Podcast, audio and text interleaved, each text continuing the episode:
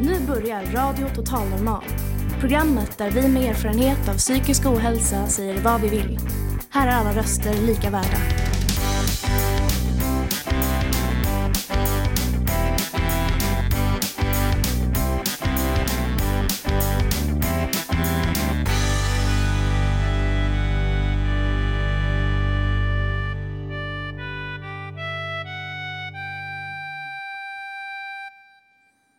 Hej och hjärtligt välkomna till Radio Total Normal, ditt psyke i eten.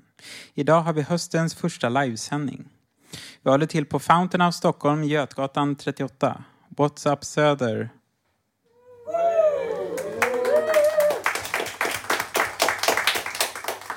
Det är inte alls långt kvar till valdagen, så därför har vi två politiker på plats. Alexandra Mattsson Åkerström, Vänsterpartiet.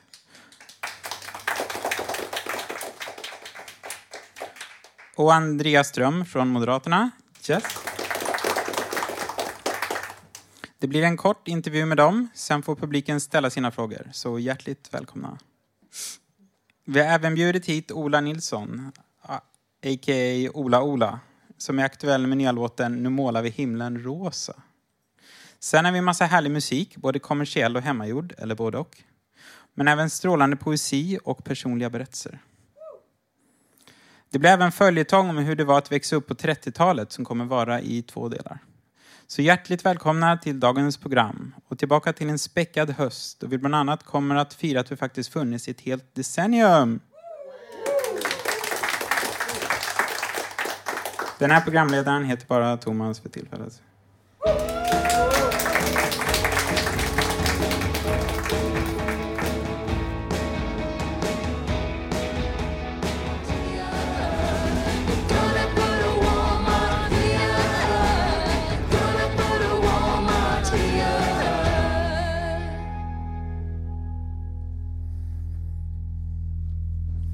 Hej, välkomna tillbaka. Här har vi två fantastiska politiker.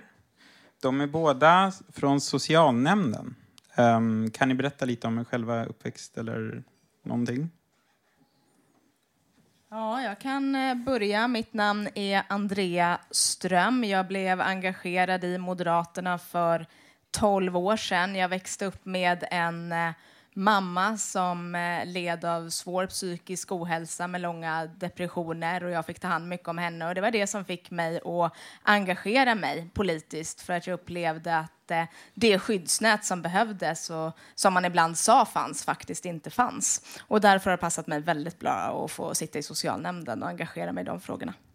Okej, okay, tack. Eh, Alexandra Mattsson Åkerström, um, kan du berätta något? Eh, jag heter Alexandra, bor ute i Farsta med min familj. Två barn har jag. Jobbar som kurator på Huddinge sjukhus, eh, slutenvårdsavdelning där inom psykiatrin. Och är engagerad i mycket sociala frågor och därför sitter jag i socialnämnden för Vänsterpartiet sedan förra valet. Tack. Ehm, det är inte så många som vet vad socialnämnden är, så kan ni berätta något? Ja, socialnämnden har hand om alla sociala frågor i Stockholms stad och man kan säga att de bestämmer hur socialtjänsten ska jobba och också bedriver olika verksamheter som boenden för hemlösa, för missbrukare och olika typer av verksamheter. Mm. Och sätter riktlinjer som sen stadsdelarna behöver följa för det är ofta stadsdelarna som möter individen i staden. Okej. Okay. Tack. Eh, vad gör ni för människor med psykisk ohälsa? Ja, Vänsterpartiet går till val på ett tillgänglighetspaket som vi kallar det inom psykiatrin. Vi vill att man ska satsa mycket mer på psykiatrin, ungefär en miljard vill vi satsa. Och det är att bygga ut öppenvårdspsykiatrin så att det finns personal som har tid att åka hem till personer med svåra psykiatriska funktionsnedsättningar och stödja dem tillsammans med boendestöd från kommunen till exempel. Vi vill också utveckla det här med självvald inläggning som det heter, att man själv får välja när man man behöver ligga inne på sjukhus när man mår sämre. Okay. Från, eh, från Moderaternas sida så har vi tre stora satsningar nationellt. Det ena är att vi vill ta fram en nationell strategi för att stärka Eh, den psykiska hälsan hos svenska folket, att vi ska ha en plan för det. Det andra är att vi vill dubbla anslagen till det nationella centrumet för suicidprevention. Och det tredje är att vi vill skjuta till 500 miljoner kronor till barn och ungdomspsykiatrin för att vi ser att antalet unga som mår dåligt ökar väldigt snabbt. Okej, okay. finns det någon långsiktig plan? Ja, vår långsiktiga plan är ju att skapa ett samhälle för alla där alla har samma möjligheter oavsett vart du bor eller vart du föds i Sverige och i Stockholm. Idag är det ju väldigt stora skillnader för barn om man växer upp till exempel i ytterstadsförorten eller i innerstan när det gäller att klara skolan, hur bra man mår, om man kan få en bostad, hur det går i arbetslivet och så vidare. Så vår långsiktiga plan är att skapa ett samhälle för alla där alla kan må bra och eh, självklart när det gäller psykiatrin är att försöka jobba allt vi kan för att minska den psykiska ohälsan som ju växer i Sverige. Från, från Moderaternas sida så har vi ju ett väldigt snarlikt mål. Vi vill att alla människor ska kunna bidra efter sin förmåga. Vi vill att alla som kan jobba ska ha ett jobb att gå till. Vi ser också att det blir stora skillnader i skolan, vilka unga som klarar skolan eller inte, inte minst kopplat till psykisk ohälsa. Så därför lägger vi stora resurser lokalt i Stockholm på att bygga ut elevhälsan. Det vill säga att man snabbt om man mår dåligt ska kunna träffa någon från skolhälsovården. Och för vissa kanske det inte passar att göra det i skolan och då ska man kunna göra det på nätet eller på kvällar och helger. Okay. Um, finns det pengar avsatta i budgeten för det här eller är det bara valfläsk? Ja, bra fråga. Vänsterpartiet avsatt en miljard i budgeten riktat till psykiatri. Ja, och det är inte valfläsk från Moderaternas sida heller. Jag gick igenom de satsningarna vi gjorde och utöver det så har vi lagt 200 miljoner extra i socialnämndsbudgeten i Stockholms stad om man jämför med nuvarande majoritet. Okej, okay, tack. Det var bra frågor. Eh, hur ser framtiden ut för en sjukskriven människa om ert block skulle komma till makten? Eh, från, från Moderaternas sida så är det naturligtvis viktigt att man får hjälp och stöd dag ett. Vi ser att många har en tendens att falla mellan stolarna. Vi ser att det är långa processer. Vi vill ju att man ska fokusera på att en människa snabbt ska bli frisk och snabbt se vad den personen kan bidra med om vi behöver ställa om, om man behöver ett extra stöd och så vidare. Därför blir det också otroligt eh, viktigt att ha ett nära samarbete med nationell politik, det vill säga det som händer i riksdagen, men också det som görs i kommunen. Tack. Um... Får jag svara? Okay. Ja, okay. Jag tycker det var en så bra fråga, för jag är väldigt orolig just för den frågan. För det Alliansen införde förra mandatperioden när de styrde var ju att man drog dit ett stopp på hur länge man får vara sjukskriven. Det vill säga att efter x antal dagar så ska man vara frisk, annars blir man av med sin ersättning. Och det drabbar ju verkligen de som är sjuka, för det är inte så att man blir friskare för att man också blir fattig. Och Vänsterpartiet har ju förhandlat in med regeringen att ta bort den här stupstocken. Att man kan fortsätta vara sjuk även efter de här dagarna och få ersättning för det. Frå, från Moderaternas sida så handlar det ju um, inte om att någon ska bli fattig. Skulle vi ta publikfrågor? Eller? Ja. Okej, okay, Emma, kom hit.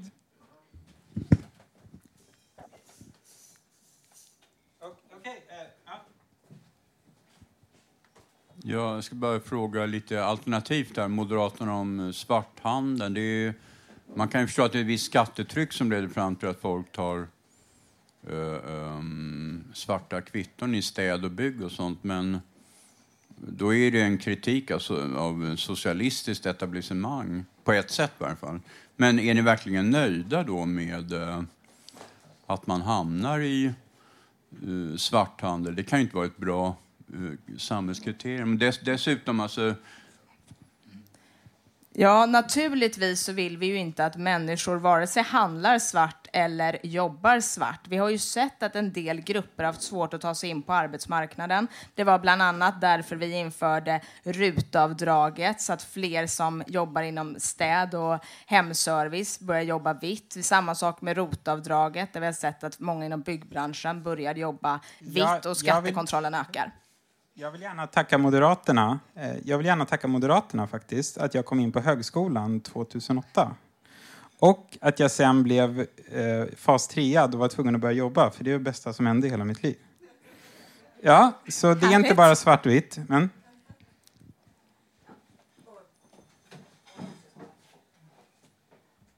Ja, vi tycker också självklart att det ska vara vita jobb och jobbar ju väldigt mycket för att eh, få bort svarta marknaden på olika sätt. I Stockholm har vi infört till exempel vita jobbsmodellen som utgår från det. Mm. Hej, jag heter Maria. Jag skulle vilja fråga Andrea. Jag vet inte om du är insatt i den här frågan, men eh, jag är 40-talist och vi är ju väldigt många. Så vi är många pensionärer. Och då känner jag ibland så här att är vi en börda för den svenska regeringen när det gäller det ekonomiska? Är vi en börda att när ni betalar ut våra pensioner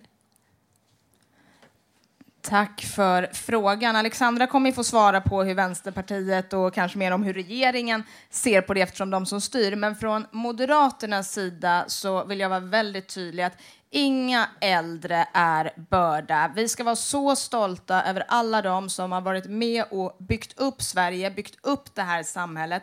Alla ska kunna ha en trygg ålderdom och det gör ont i hjärtat när jag ser att hemlösheten bland äldre pensionärer ökar under den här mandatperioden. Det är helt oacceptabelt. Ja, när det gäller pensionssystemet så vill ju Vänsterpartiet göra om det. Vi vill också höja garantipensionen för de fattigaste pensionärerna och har också kunnat göra en del att vi kan sänka skatten för de fattigaste pensionärerna under den här mandatperioden. Även om inte Vänsterpartiet har ingått i regeringen så har vi kunnat förhandla in sådana krav och då har vi satsat mycket på pensionärerna bland annat. Ja, ursäkta. Ja, hej, jag heter Janne Holmbring. Jag undrar så här. Eh, det som jag problem som har uppstått här de senaste åren är att det finns många tiggare på stan som inte har pengar och man lever jättefattigt. Det gör ont i mitt hjärta ibland att se de här stackarna som kommer från andra länder och måste försörjas genom tiggeri. Jag tycker vi ska ta hand om det bättre och att de rumäner i de här länderna att de tar sitt ansvar också i, när de är med i EU. Ja, frågan är då, vad tänker ni med det här då? Att det, är det finns ju även de svenskar här som klarar inte av att sköta sina boenden och bli av med lägenheter och allt. Ja, när det gäller hemlösheten i Stockholm så har ju den minskat över tid, också de fyra senaste åren när vi har varit med och styrt. Eh, vi har ju öppnat en del nya boenden för hemlösa, som också till exempel för äldre, långsiktiga boenden där man kan bo lång tid och sen få ett seniorboende. Men när det gäller hemlösheten så måste vi jobba vidare. Vi måste erbjuda mycket, många fler boendealternativ och också inte vandrarhem där man bor en natt i taget. Utan jag tror att man måste starta boenden där folk kan bo under lång tid och samtidigt få hjälp för sitt missbruk till exempel. Och när det Jag delar helt Vänsterpartiets syn på vad vi kan göra för stockholmare och svenskar som är hemlösa. Men din fråga gällde ju speciellt tiggare som kommer från andra länder. Och där ser ju vi från Moderaternas sida att vi behöver använda EU och se till att både Rumänien och Bulgarien som får väldigt mycket bidrag från andra EU-länder tar sitt ansvar. Det är inte okej att diskriminera sin egen befolkning och människor ska inte behöva sitta på Stockholms gator och tigga. Okej, tack. Nästa fråga. Hej, Gunilla heter jag. Eh, Fountain Stockholm är ju då en verksamhet för människor som lever med psykisk ohälsa. Och hälften av vår budget eh, kom, är ju pengar som kommer från staden. Eh, vi har funnits här i 40 år och under de här åren så har vi liksom ett års budget. Eh, vad skulle Moderaterna respektive Vänstern kunna göra för att man skulle kunna komma fram till en mer långsiktig finansiering? Vi diskuterar det från Moderaternas sida internt. Vi har även diskuterat det i socialnämnden, för vi ser att många eh, organisationer från civilsamhället lägger väldigt mycket tid på sina ansökningar. Så vi vill titta på fleråriga bidrag, enklare ansökningar, samordning över staden, för många får också söka hos flera, flera olika nämnder för sina verksamheter. Jag tror vi kan göra väldigt mycket med samordningen och långsiktigheten för att dra ner administrationen. Och jag kan garantera att styr Moderaterna så behöver ni inte vara oroliga för att det ska bli några besparingar. Tackar. Det ska jag komma ihåg, Andrea. Eh, nu är jag ju engagerad i just det här fontänhuset eftersom jag sitter i styrelsen, så det kan jag vara ärlig med att säga. Eh, jag tror också att staden skulle kunna utveckla eh, sina IOP, som vi har börjat med, eh, och där kanske vi håller med varann. Att man just ger det civila samhället och organisationer bidrag under flera års tid och att de själva får bestämma över de här pengarna och att man slipper söka varje år. Det har vi börjat med, till exempel kvinnojourer, ensamkommande och sådär. Eh, så det kan man utveckla mer. Okej, vad säger ni om metoo? Och jag har jättemycket att säga om metoo. Eh, sexuella övergrepp är otroligt vanligt. Det är ungefär var fjärde kvinna som har blivit utsatt i åldern mellan 16 till 24 år. Det är en av de vanligaste brotten tyvärr som unga tjejer utsätts för. Och Vänsterpartiet skulle vilja öppna ett stödcentrum för alla som har blivit utsatta för sexuella övergrepp i Stockholms stad nästa år om vi Okej, får tack. fortsatt styra. Nästa. Ja, okej, tack. En otroligt viktig rörelse som vi behöver bejaka och se till att de frågor kommer upp, att de inte tystas utan att det här lever kvar. Vi har ett ansvar som politiker, vi har ett ansvar som arbetsgivare i staden, vi har ett ansvar för att fyll, eh, se till att våra olika organisationer får stöd att förändra om det finns eh, negativa strukturer. Det finns jättemycket att göra. Jag tror många kände igen sig i alla de berättelser som kom upp. Ja, det är två kvinnliga politiker som står här och inte två killar, så det är väldigt positivt. Och ehm, till sist, varför ska man rösta på er? Man, man ska rösta på Moderaterna om man vill ha ett stabilt styre där vi prioriterar fler bostäder, fler jobb eh, och ett starkt samhälle där alla kan känna sig trygga. Tack. Ja, och man ska rösta på Vänsterpartiet om man vill ha en garant för en stark välfärd som prioriterar det framför skattesänkningar till exempel. Sen ska man rösta på Vänsterpartiet i Stockholm om man vill att alla ska ha någonstans att bo. För det är vi som prioriterar att bygga billiga hyresrätter människor har råd med och inte sälja ut de lägenheter vi har. Okej, okay, tackar, tackar. Ska vi köra. Oh, oh, okej. Ehm, eh, tack Andreas Ström och Alexandra Mattsson Åkerström för att ni kom hit. Tack. Det var väldigt fint.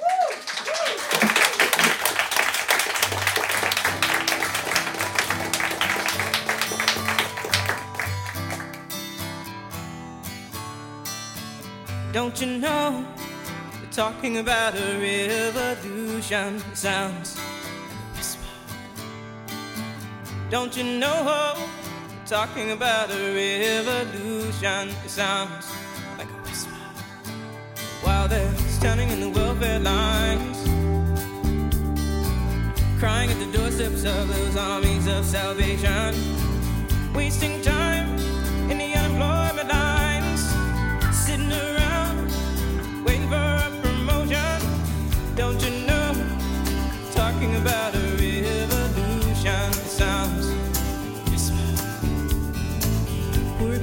And get their yeah. Poor people gonna rise up and take what's theirs. Don't you know you better run, run, run,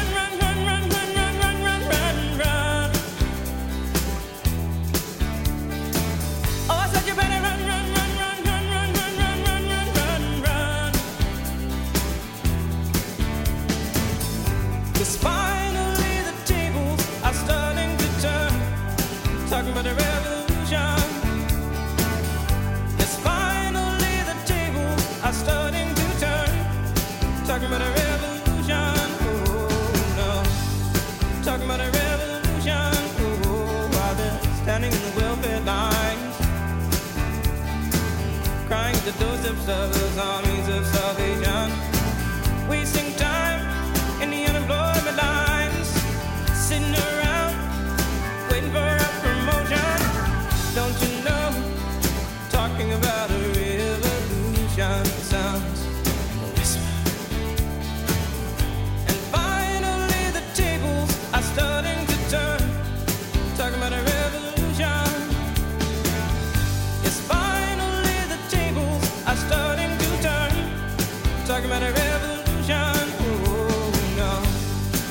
Talking about a revolution, oh no. Talking about a revolution, oh no.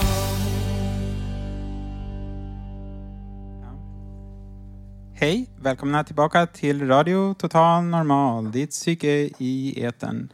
Och vi har tema röstning eftersom det typ händer någon stor röstning snart. Det där var Tracy Chapman med Talking about the Revolution och innan det första programmet var det P. Harvey med Community of Hope. Och nu har vi med oss Oscar, en otrolig människa och musiker och handledare. Som ska framföra vad då? Hallå, hallå. Jag ska framföra låten Tillbaka kaka. Den handlar om att oavsett om man känner sig nere eller uppåt eller om man känner att samhället är på väg upp eller på väg ner eller så, så eh, det där kan ju skifta, så kan man eh, aldrig sluta bry sig utan man ska fortsätta bry sig och man ska gå och rösta. Här kommer låten Tillbaka kaka. Tackar. Bygga upp, riva ner, bygga upp och riva ner. Bygga upp, riva ner, bygga upp och riva ner. Bygga upp, riva ner, bygga upp och riva ner. Bygga upp, riva ner. För med det vissa dagar så ser allting klart bättre ut. Då ser jag plötsligt människan som vätan i en burk med krut. Då lurar jag mig själv att tro att allting ska bli bra till slut. Att världens sista elände ur toastolen virvlar ut. Då bygger vi upp mer och mer och hjältarna blir fler och fler.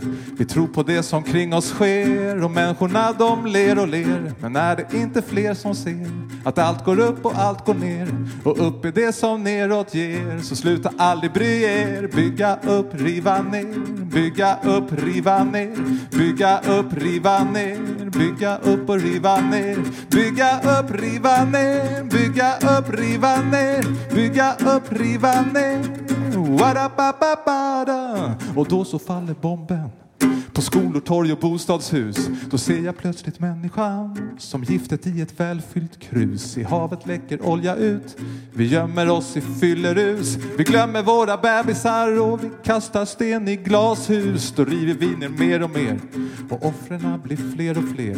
Vi säger det som sker, det sker och människorna de ber och ber. Men är det inte fler som ser att allt går upp och allt går ner och ner är det som uppåt ger så sluta aldrig bry er. Bygga upp, riva ner, bygga upp, riva ner, bygga upp, riva ner, bygga upp, riva ner, bygga upp, riva ner, bygga upp, riva ner, bygga upp, riva ner. Wadapapapadalupa. Bygga upp, riva ner, bygga upp, riva ner. Man kan vara med i rörelserna. Upp, riva ner, bygga upp. Och ni som sitter hemma också och lyssnar på det här. Bygga upp, upp med armarna, ner med armarna, bygga upp och riva ner.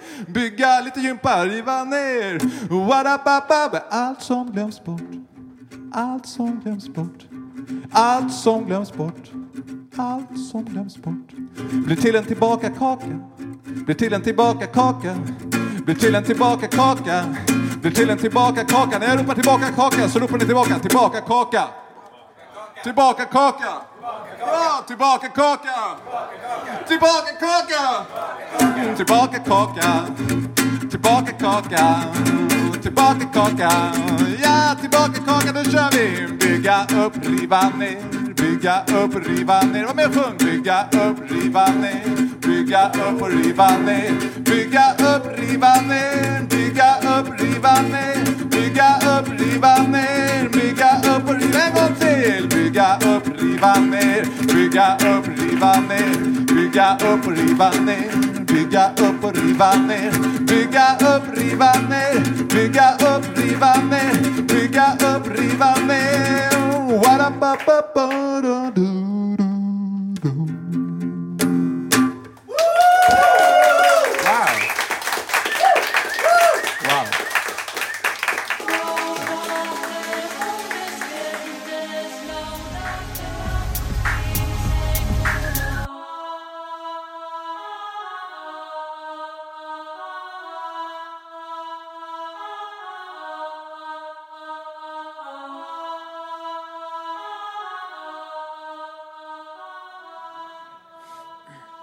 Det där var Silvana Imam med Silverlinan. Och nu har vi Maria Karlsson Li som ska läsa en okänd dikt av okänd författare. Så berätta. Tack. Eh, vi går ju mot eh, val nu på söndag och en ny framtid för både unga och gamla. Och den här hittade jag i en perm och jag vet inte, för en vecka sedan. Jag har ingen aning var den kommer ifrån. Men den heter Framtid, tycker jag passar bra. Du har ingen annan framtid än den du bereder dig själv. Genom dina tankar, genom dina ord, genom dina handlingar. Det gäller din hälsa. Det gäller din psykiska styrka. Och balans. Det gäller förverkligande av de önskningar du bär inom dig. Det gäller hela din framtid som framgångsrik människa med alla oanade och oändliga möjligheter. Och jag repeterar, du har ingen annan framtid än den du bereder dig själv. Med denna verklighet måste du möta den nya dagen, det nya året. Det gäller dig vars dag är kaos och totalt mörker. Det gäller dig som önskar att du vore frisk och stark.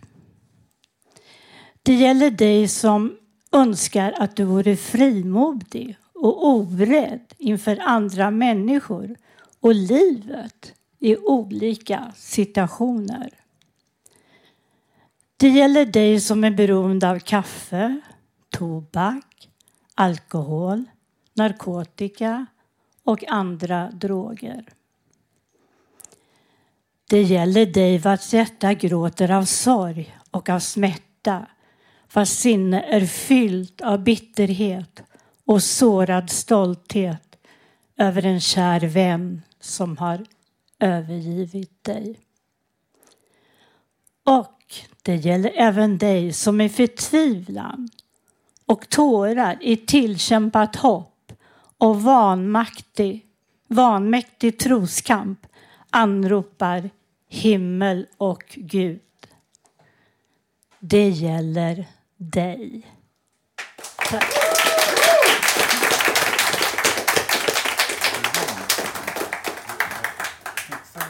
Hej, eh, nu är det programledarens tur att läsa en dikt och det är Poetry Slam. Um, ja, ehm, de brukar klaga på att jag har så små diktböcker eller något så jag tog ett större papper nu så då kör vi.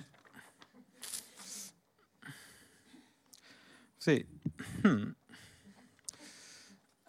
Rösta med hjärnan, rösta historiskt, rösta om du vill ha en framtid, rösta för arbete, rösta för fritid, rösta inte med de andra, rösta inte för ettorna, rösta inte för nollorna, rösta för framtiden, rösta för det förgångna, rösta för friheten, rösta inte för friheter.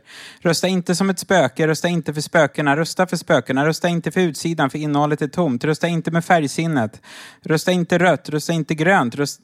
Va, så säger jag. Rösta blått, rösta gult, rösta grått, rösta rosa, rösta spektralt, rösta för blommorna, rösta för bina. Rösta inte med guldfiskhjärtat, rösta med hjärtat om du har något. Rösta inte med modesinnet. Rösta med modet, rösta för dig själv, rösta för andra.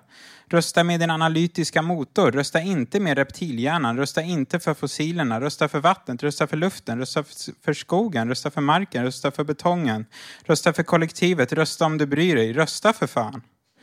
Rösta för Gud, rösta för han, rösta för hon, rösta för något. Rösta i alla fall.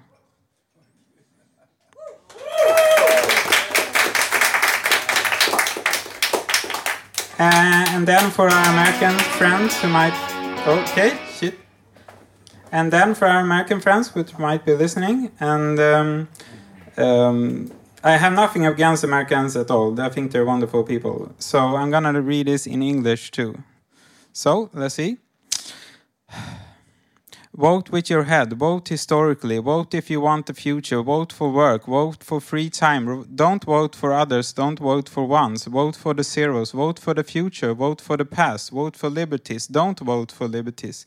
Don't vote with your eyes. Don't vote like a ghost. Don't vote for the ghost. Don't vote for the ghost. Vote grey. Vote green. Vote red. Vote blue. Vote yellow. Vote spectrally. Vote for the birds. Vote for the bees. No, no, no, no, no, no, no. Don't vote with your goldfish heart. Vote with the heart if you got any. Don't vote with your fashion sense. Vote with your courage. Vote for yourself. Vote for others. Vote with your analytical engine. Don't vote with your reptile brain. Don't vote for the fossils. Vote for the water. Vote for the air. Vote for the woods. Vote for the earth. Vote for the concrete. Vote for the collective. Vote if you care. Vote, damn it. Vote for God. Vote for him. Vote for her. Vote for something. Vote, at least.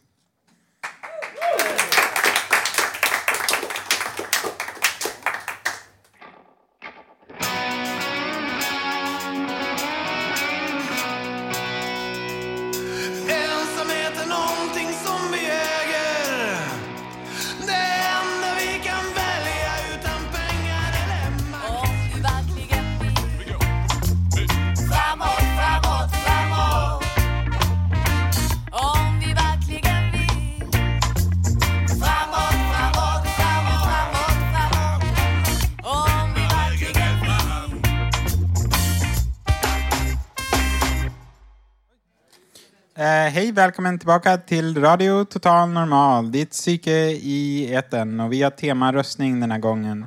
Och det där var Svenska Akademin, alltså inte den Svenska Akademin utan annan, mer framåt. Och Mimicry, men jag har valt att hoppa av. Och nu kommer en bokrecension av Ann-Sofie Hedar som är väldigt välgjord tycker jag. Så då kör vi. Recension av boken Den sårade divan av Karin Johannesson. I denna bok diskuteras psykiatriska diagnoser av tre historiskt kända personer. De var födda på 1800-talet, vilket förklarar problemen på den tiden. Deras personligheter blir trots allt inte mindre intressanta.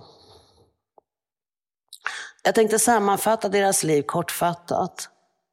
Jag rekommenderar att ni läser boken själva för att skaffa er en uppfattning om mentalsjukhusens utveckling och sjukdomar som är svåra att leva med. Vad som framkommit är att Beckomberga var en statlig inrättning och som kom att stänga sina portar år 95. Det var mycket tragik, men samtidigt en del ljusa och fina stunder och perioder. Nelly Sachs hade en djup och fin kontakt med sin mamma. De träffades dagligdags för att utbyta erfarenheter. Hon var väldigt rädd också och hade stora problem med sitt boende vid Hornstull. Hon tyckte det satt i väggarna. Tyckte sig se saker som inte fanns på dessa. Det förstod inte poliserna när de hälsade på hos henne. Familjen flydde från Tyskland och kom att slå sig ner i Stockholm. Nelly kom att utveckla skrivådran så pass att hon med stolta steg på 70-talet kunde hämta Nobelpriset för de litterära färdigheterna. Hur behandlingen var på den tiden har jag inte tid att gå in på. Men hon kom att utsättas för strålbehandling och det är mindre lustfyllt.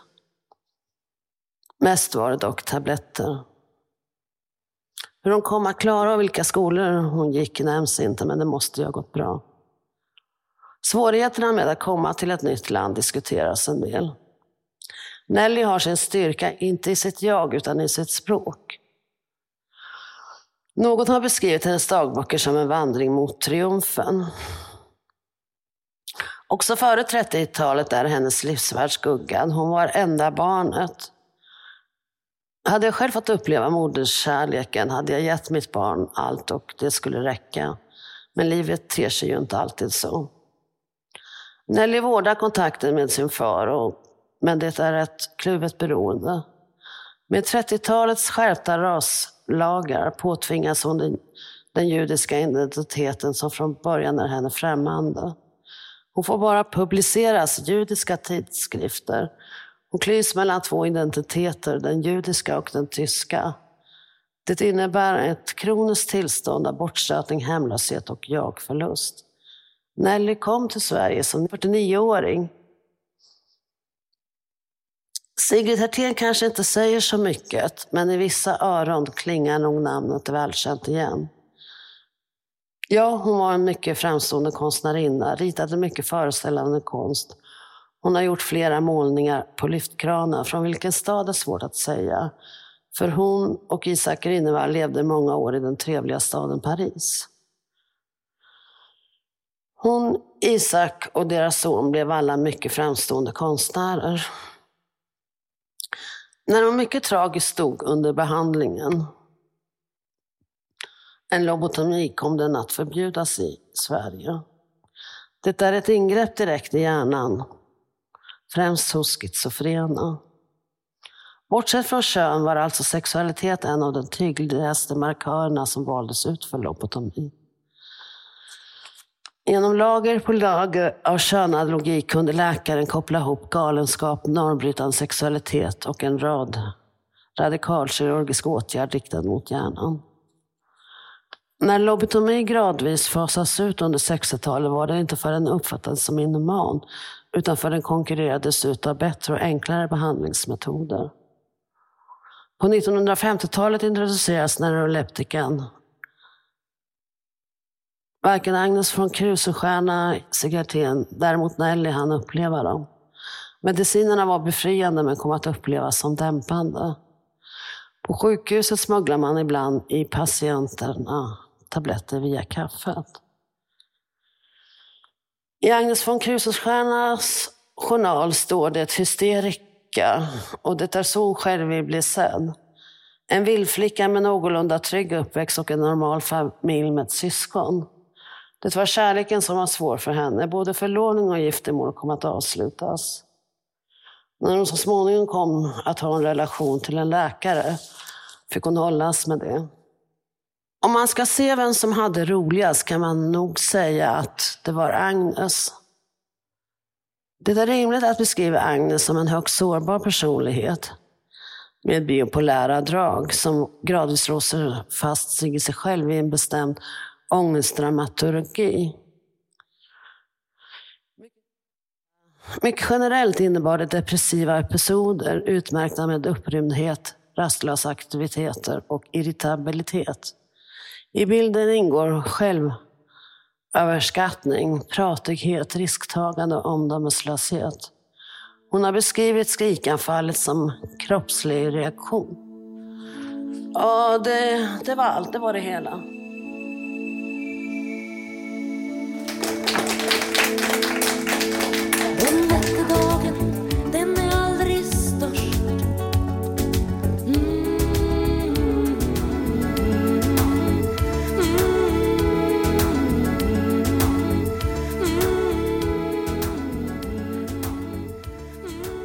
Där var Susanne Alvengren som illustrerade Karin Boyes dikt I rörelse. Och nu kommer Manuel prata om miljöångest. Ja, jag tänkte börja för 50 år sedan. För 50 år sedan det kom den första forskning som började titta på att det är någonting konstigt med, kommer att bli någonting konstigt med vårt klimat. De förutspår redan då att vi hade 100 år för att se så stora förändringar och uppvärmning att det kan vara livsfarligt. Nu är det sedan 90-talet att man hittar mer och mer och mer forskning på saken. Varningar har kommit sedan mm, mm, 85 någonting. Här skrivs eh, forskande, forskare skriker högt om att någonting måste göras. Trots att vi i Sverige har kommit undan väldigt, väldigt lätt. Eh, sanningen är att de här förändringarna har redan pågått i många år runt omkring i världen. Eh, värmen går upp, havs, havnivåerna höjs. Min, människor måste fly, människor hamnar i hunger. Nu senast i somras så upplever vi en stor hetta och torka. Som att för oss kändes det lite som en otrevlig stund. Men om man tänker efter, för hundra år sedan, hade detta hänt för hundra år sedan, vi skulle stå inför en massvält. Och vi vet fortfarande inte hur nästa sommar kommer att se ut. Och om det här pågår tillräckligt många somrar, vi har väldigt, väldigt små möjligheter för att klara av det i längden. Och man undrar varför, hur kommer det sig att vi har hamnat här? Och svaret är inte trevligt. det är vi som har satt oss i den här smärtan. Det är vår, hela vårt samhälles ansvar att vi har byggt upp en värld som suger livet ur sin planet. Vi, lever, vi, vi använder vår planet som en, en tonåring som har just flyttat ut hemifrån. Som köper eh, lyxkläder och resor och glömmer att betala hyran. Och det är i stort sett vad vi gör. Vi skjuter upp hyran varje månad. I augusti, i första augusti i år, eh, vi har gått förbi vår budget av naturresurser för hela året. Både Sverige och hela världen. Alltså sen i augusti i det här år går vi på lånad tid. Allt det vi brukar nu kommer att betalas senare av någon annan generation. Så vi, har, vi, vi vet att vi har 50 år på oss att förhindra eller att mildra effekterna av det här. Vi har en ansvar och vi kan inte komma undan ansvaret att vi måste göra någonting åt det. Vi vet att forskning kan ge oss och, och teknik kan komma så att det gör vårt liv lättare i framtiden. Men fram till dess och fram till den dagen måste vi skärpa oss. Det är dags för oss att betala hyran. Vi lever i ett slösaktigt samhälle. Där en 20 procent av världens population brukar och slänger 80 procent av alla resurser. Vi har ingen mått på vad vi vill ha. Vi vill ha alltid någonting bättre. Vi vill ha alltid kul, mer kul, mer pengar, mer mat. Vi ska ha färska, runda, fina, runda tomater och äta avokado varje dag. Och sanningen är att just det här är precis den sortens lyx vi håller att döda vår planet med. Vi har en ansvar. Och det här är något som vi måste göra. Och det handlar om att förändra vårt samhälle. Det här handlar inte om en mandat. Det här handlar inte om fyra år. Det här handlar om många tusentals år. För att våra barn ska klara av det här. Det är inte vi som ska betala den där. För att 80 procent av oss kommer att ligga i graven vid det läget. Men det blir våra barn och våra barnbarn som kommer att behöva betala hyran för vår lyx. Vi måste, vi måste kräva lite av politikerna, men vi måste kräva mycket av oss själva om vi ska ens nå dit.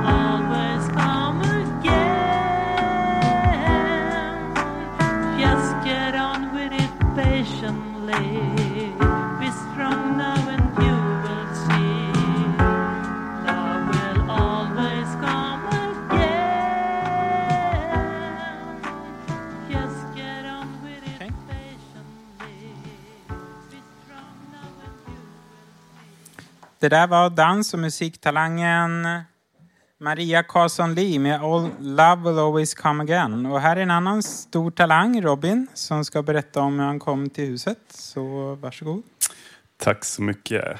Ja, jag ska berätta hur jag hittade till Fountain House Stockholm här. Eh, jag har varit sjukskriven i ett och ett halvt år på grund av svår depression. Jag såg en annons på affektiva mottagningen som Fountain House hade satt upp i väntrummet. Det tog två veckor innan jag tog kontakt med huset på grund av att jag trodde inte det var någonting för mig. Efter jag kontaktat huset så fick jag komma på informationsmöte och träffa en handledare som visade mig runt i huset. Veckan därpå började jag min introduktion och efter ett par veckor senare så blev jag medlem. Jag har aldrig ångrat en sekund att jag började här. Jag tar mig an alla uppdrag som har med datorer och IT att göra. Har även börjat med egna studier i programmering. Så jag växlar med att göra arbetsuppgifter på huset och egna studier. Jag ser Fountain House som en plats som ger mig rutiner, känner mig behövd och en mening med livet. Tack så mycket.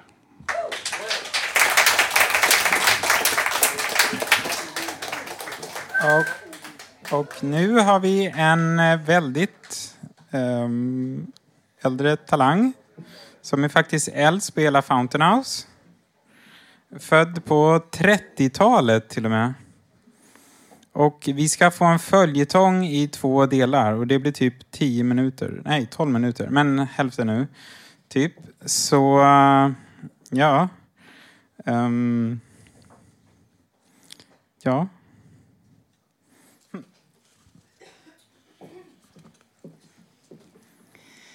Jag föddes en dag år 1933. Och nu är jag den äldsta medlemmen här på Fountain House i Stockholm. Och nu ska jag berätta om mitt 30-tal.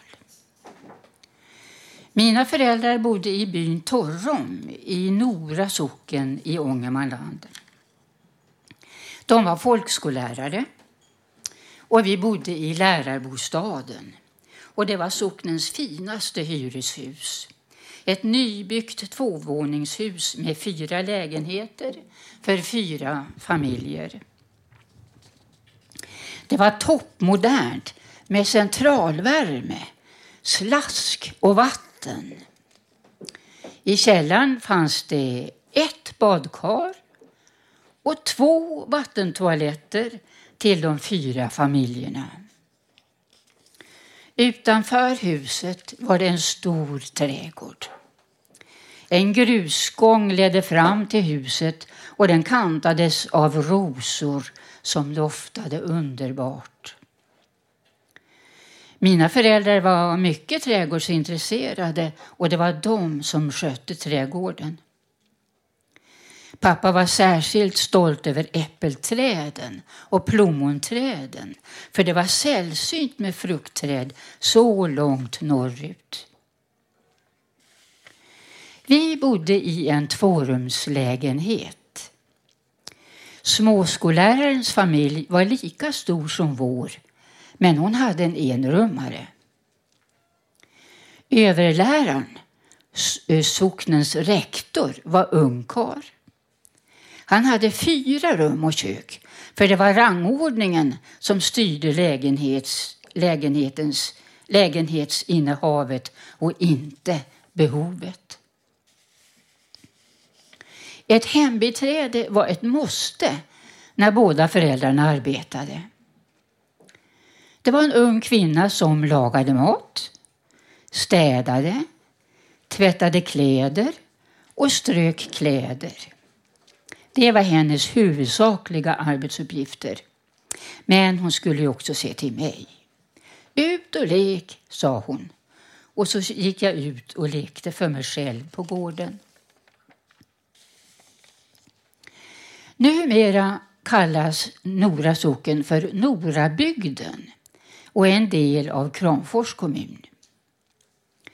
1938 var Torrum socknens näst största by med 147 invånare.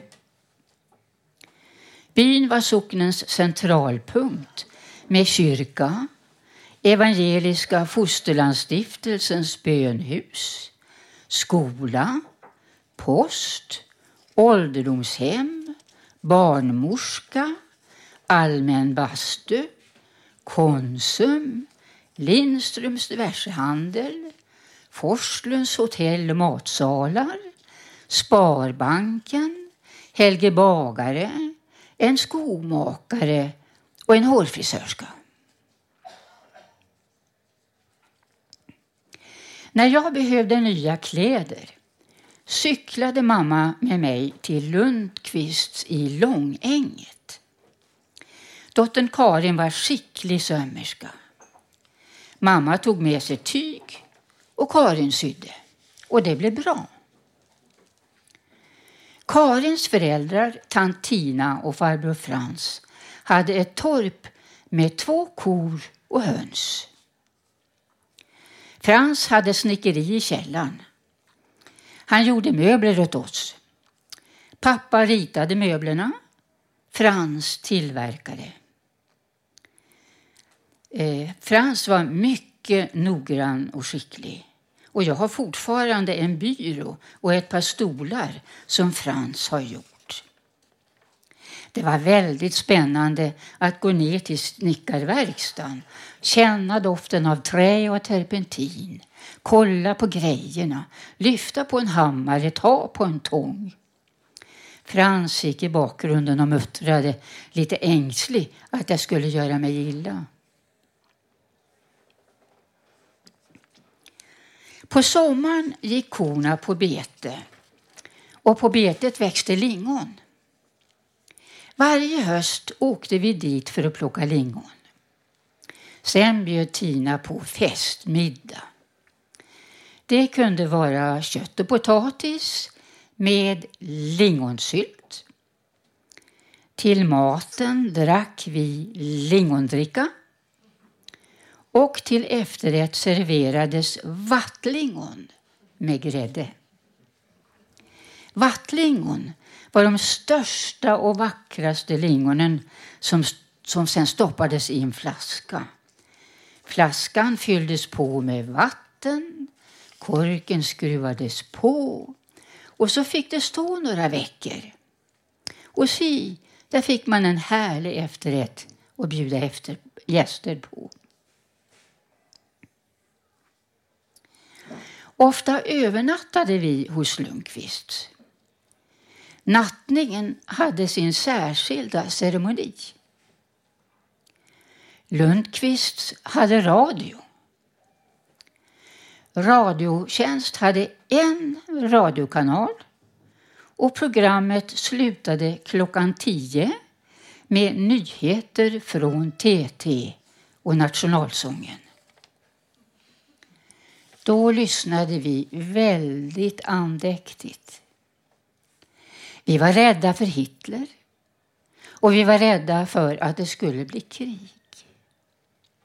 Efter nyheterna sjöngs nationalsången. Du gamla, du fria, du fjällhöga nord, du tysta, du glädjerika sköna. Jag älskar dig, vänaste land på jord. Din sol, din himmel, dina ängder gröna.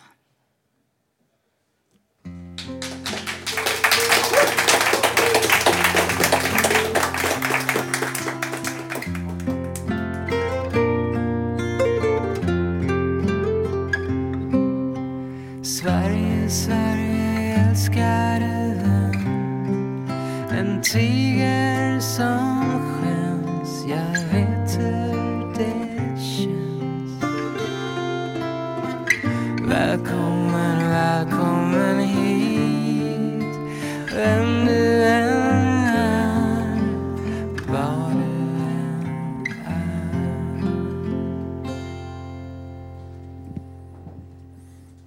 Det där var Kent med Sverige och nu är det Ola Nilsson med egen sig själv och sin låt.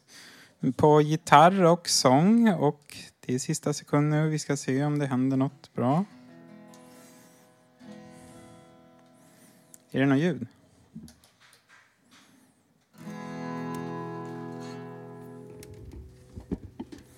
Mm. Hej, hej.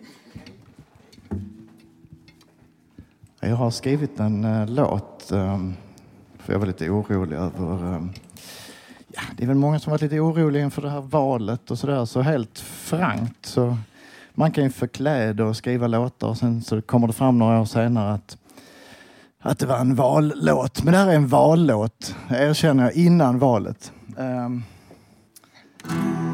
och uh, ja, det är en oro för, um, vad ska man säga, en del demokratiska värden och jämställdhet och sådär som, um, um, som vi hoppas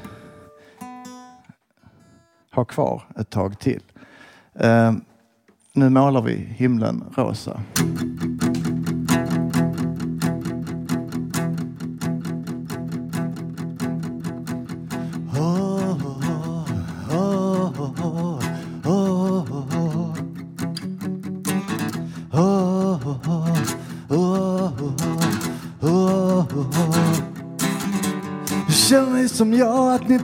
Vad ni förtjänar? Känner ni som jag att ni gjort allt som går? Känner ni som jag?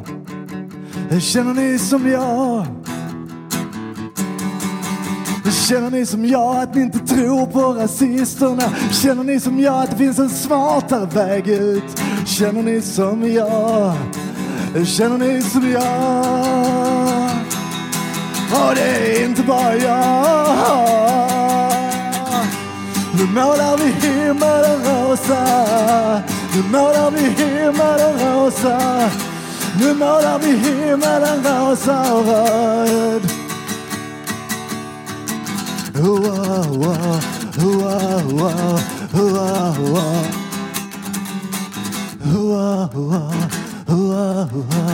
oh, oh. Och känner ni som jag att vi har försökt på egen hand? Och känner ni som jag att man inte räcker till? Och känner ni som jag? Känner ni som jag? Och det är inte bara jag. Nu målar vi himmelen rosa. Nu målar vi himmelen rosa. Nu målar vi himmelen rosa och röd. Oh, oh, oh, oh, oh. Nu målar vi himmelen rosa. Nu målar vi himmelen rosa. Nu målar vi himmelen rosa och röd. Oh, oh, oh.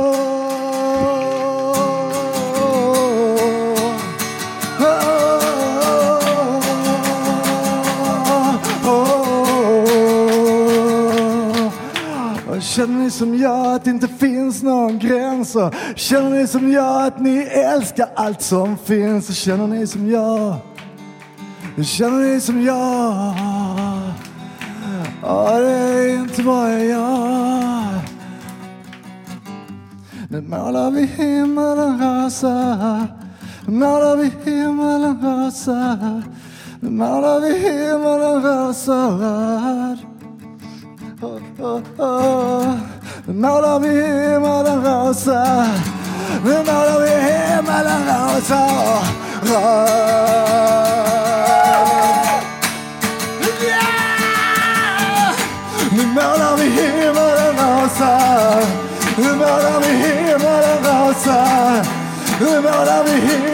rosa och röd. Nu målar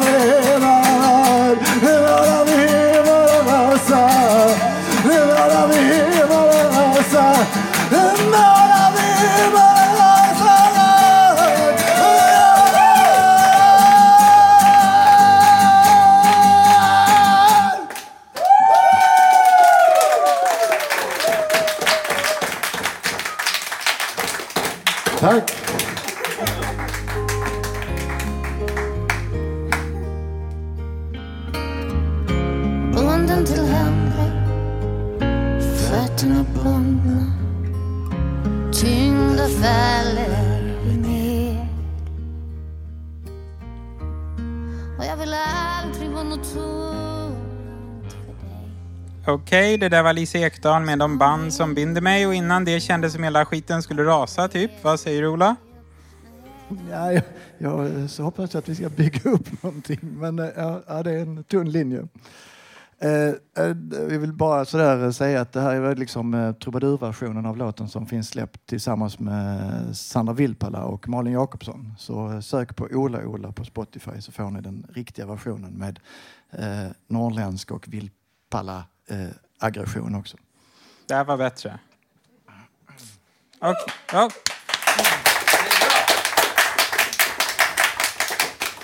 Och igen, som många gånger tidigare, har vi Karl Unbom här, den otroliga moleriska poeten som jag aldrig kan mäta mig med, typ.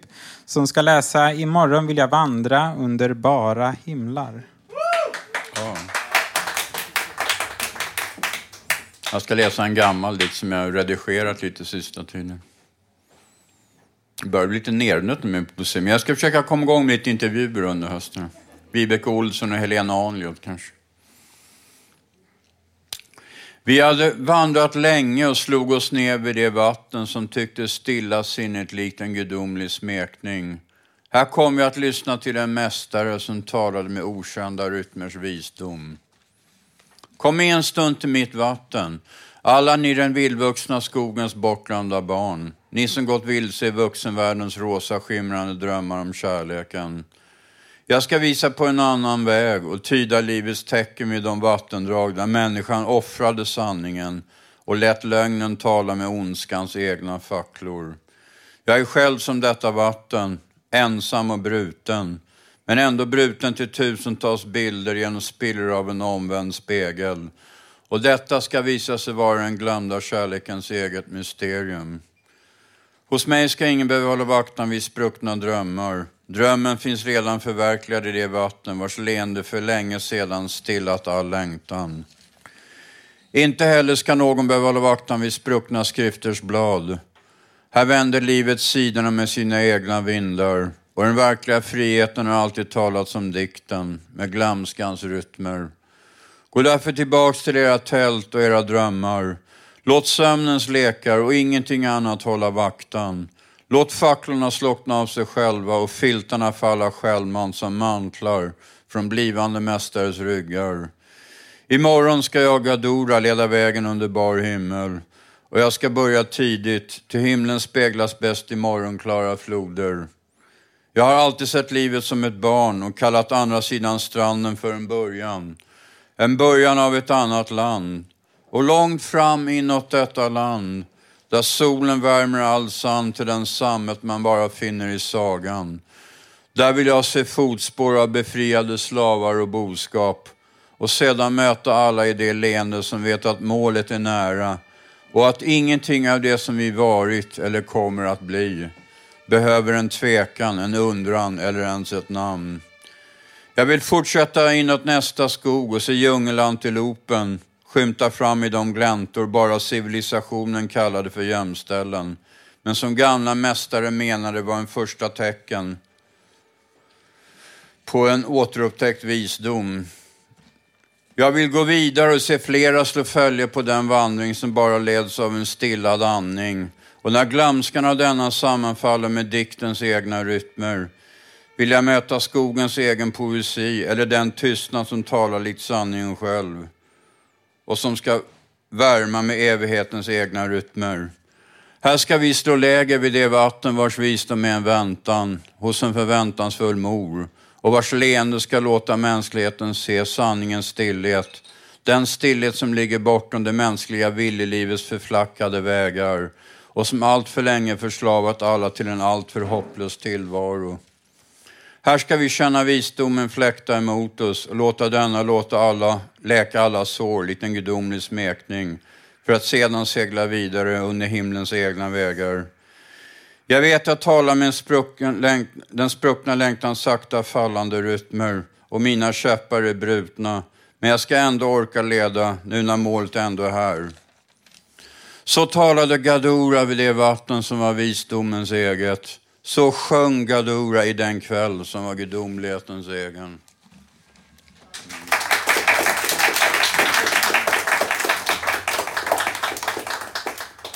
Wow. Okej, nu kommer Andreas med... Nähä? Nähä? Vad kommer? Kommer något? Okej, okay, present... Okej, eh, Felix kommer prata om att inte bli tagen på allvar.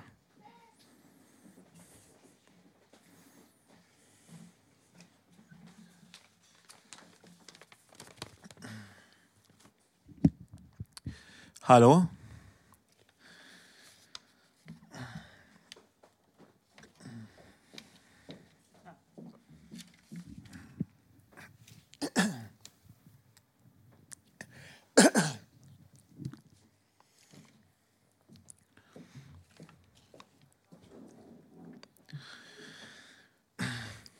Om att bli tagen på allvar.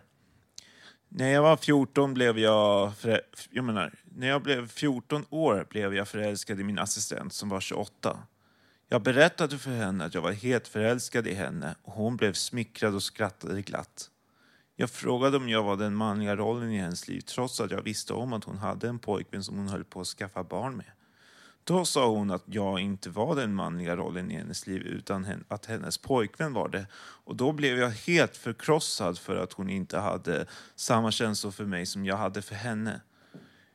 Jag var väldigt ledsen över det i flera års tid.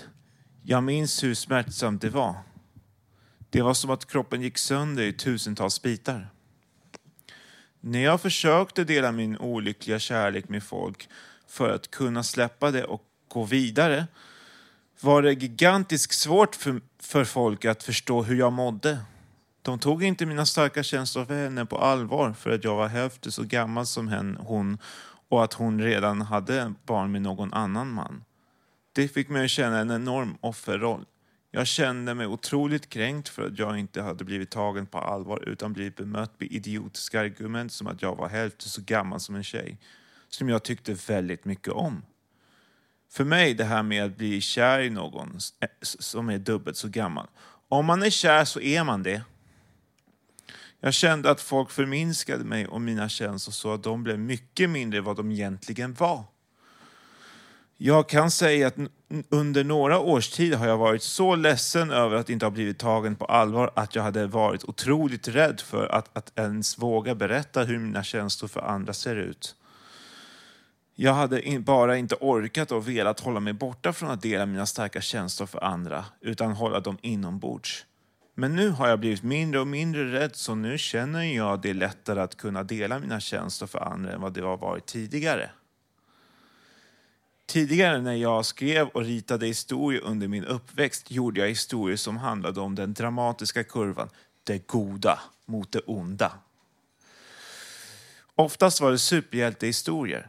Sedan när jag höll på att utvecklas från målbrottet till vuxen vill jag göra historier som mest baserades på mina självupplevelser om hur det är att vara ett jag i ett samhälle bland vanliga i det stora sammanhanget. Jag har skrivit och tecknat många historier om hur det är att inte bli tagen på allvar. Jag tror att det har hjälpt mig att bearbeta och förstå starka känslor. I och med att jag inte blivit tagen på allvar av människor blev mina berättelser ett sätt att läka på. När jag gjorde mitt examensarbete från Animationsakademin, Den udda begravningen, som vunnit två priser och visats på ett tiotal festivaler i både Europa och USA, ville jag testa att berätta en historia där någon annan var huvudrollen istället för historier som handlade om folk som varit med om samma sak som jag varit med om. Nu är jag tillbaka i berättelsen med mina upplevelser i fokus. Just nu håller jag på att göra en, både en serie och en animerad film som handlar just om att inte bli tagen på allvar. Det handlar om en funktionsvarierad person som har varit olyckligt kär. Och hans känslor blir inte tagna på allvar och vad det leder till och hur det påverkar hans personlighet. Jag stötte på Josef Fares på Imaginarium på Fryshuset och han har tackat ja till att bli både min filmcoach och filmmentor för min senaste nya animerade film. Och eh, jag vill berätta just om hur det är för funktionsvarierade människor att inte integreras i samhället på det sätt som de vill tillhöra på och berätta hur det är att inte bli tagen på allvar. I dagens samhälle ser jag många historier som aldrig lyfter upp de här sakerna. Men det händer varje dag. Jag tror inte att inte bli tagen på allvar inte bara upplevs av funktionsvarierade utan av alla människor. Därför vill jag lyfta upp dessa ämnen i mina historier och vill berätta om dessa saker. Det ser jag som min uppgift att göra.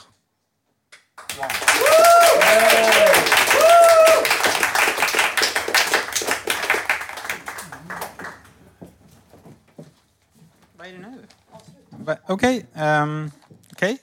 Ehm, eh, det var allt vi hade att bjuda på idag. Nästa sändning blir 20 september. Samma tid och samma kanal. Men om vädret tillåter och skorna håller kommer vi vara på annan plats, nämligen Medborgarplats än. Missa, missa oss inte då helt enkelt. Du kan alltid lyssna på oss via www.radiototalnormal.se eller på Soundcloud och iTunes med över 400 program i arkivet. Vår singel Vi måste våga tala om det finns också över hela internetet. Ja, är det slut? Nej? Okej. Du hittar oss även på Facebook, Twitter och Instagram. Vi kommer att lägga upp personporträtt på våra medlemmar genom åren för att fira vårt tioårsjubileum, så håll utkik helt enkelt. Radio Total drivs av föreningen Fanzingo med stöd från Socialstyrelsen och Fountain House Stockholm. Tekniker var Johan Hörnqvist! Produ- producenter Malin Jakobsson och Emma Lundemark. Musikredaktör och programledare och lite mer av allt varje Thomas Ove Johansson. Ansvar, ansvarig utgivare Bodil, the one and only Lundmark. Tack för att ni lyssnat.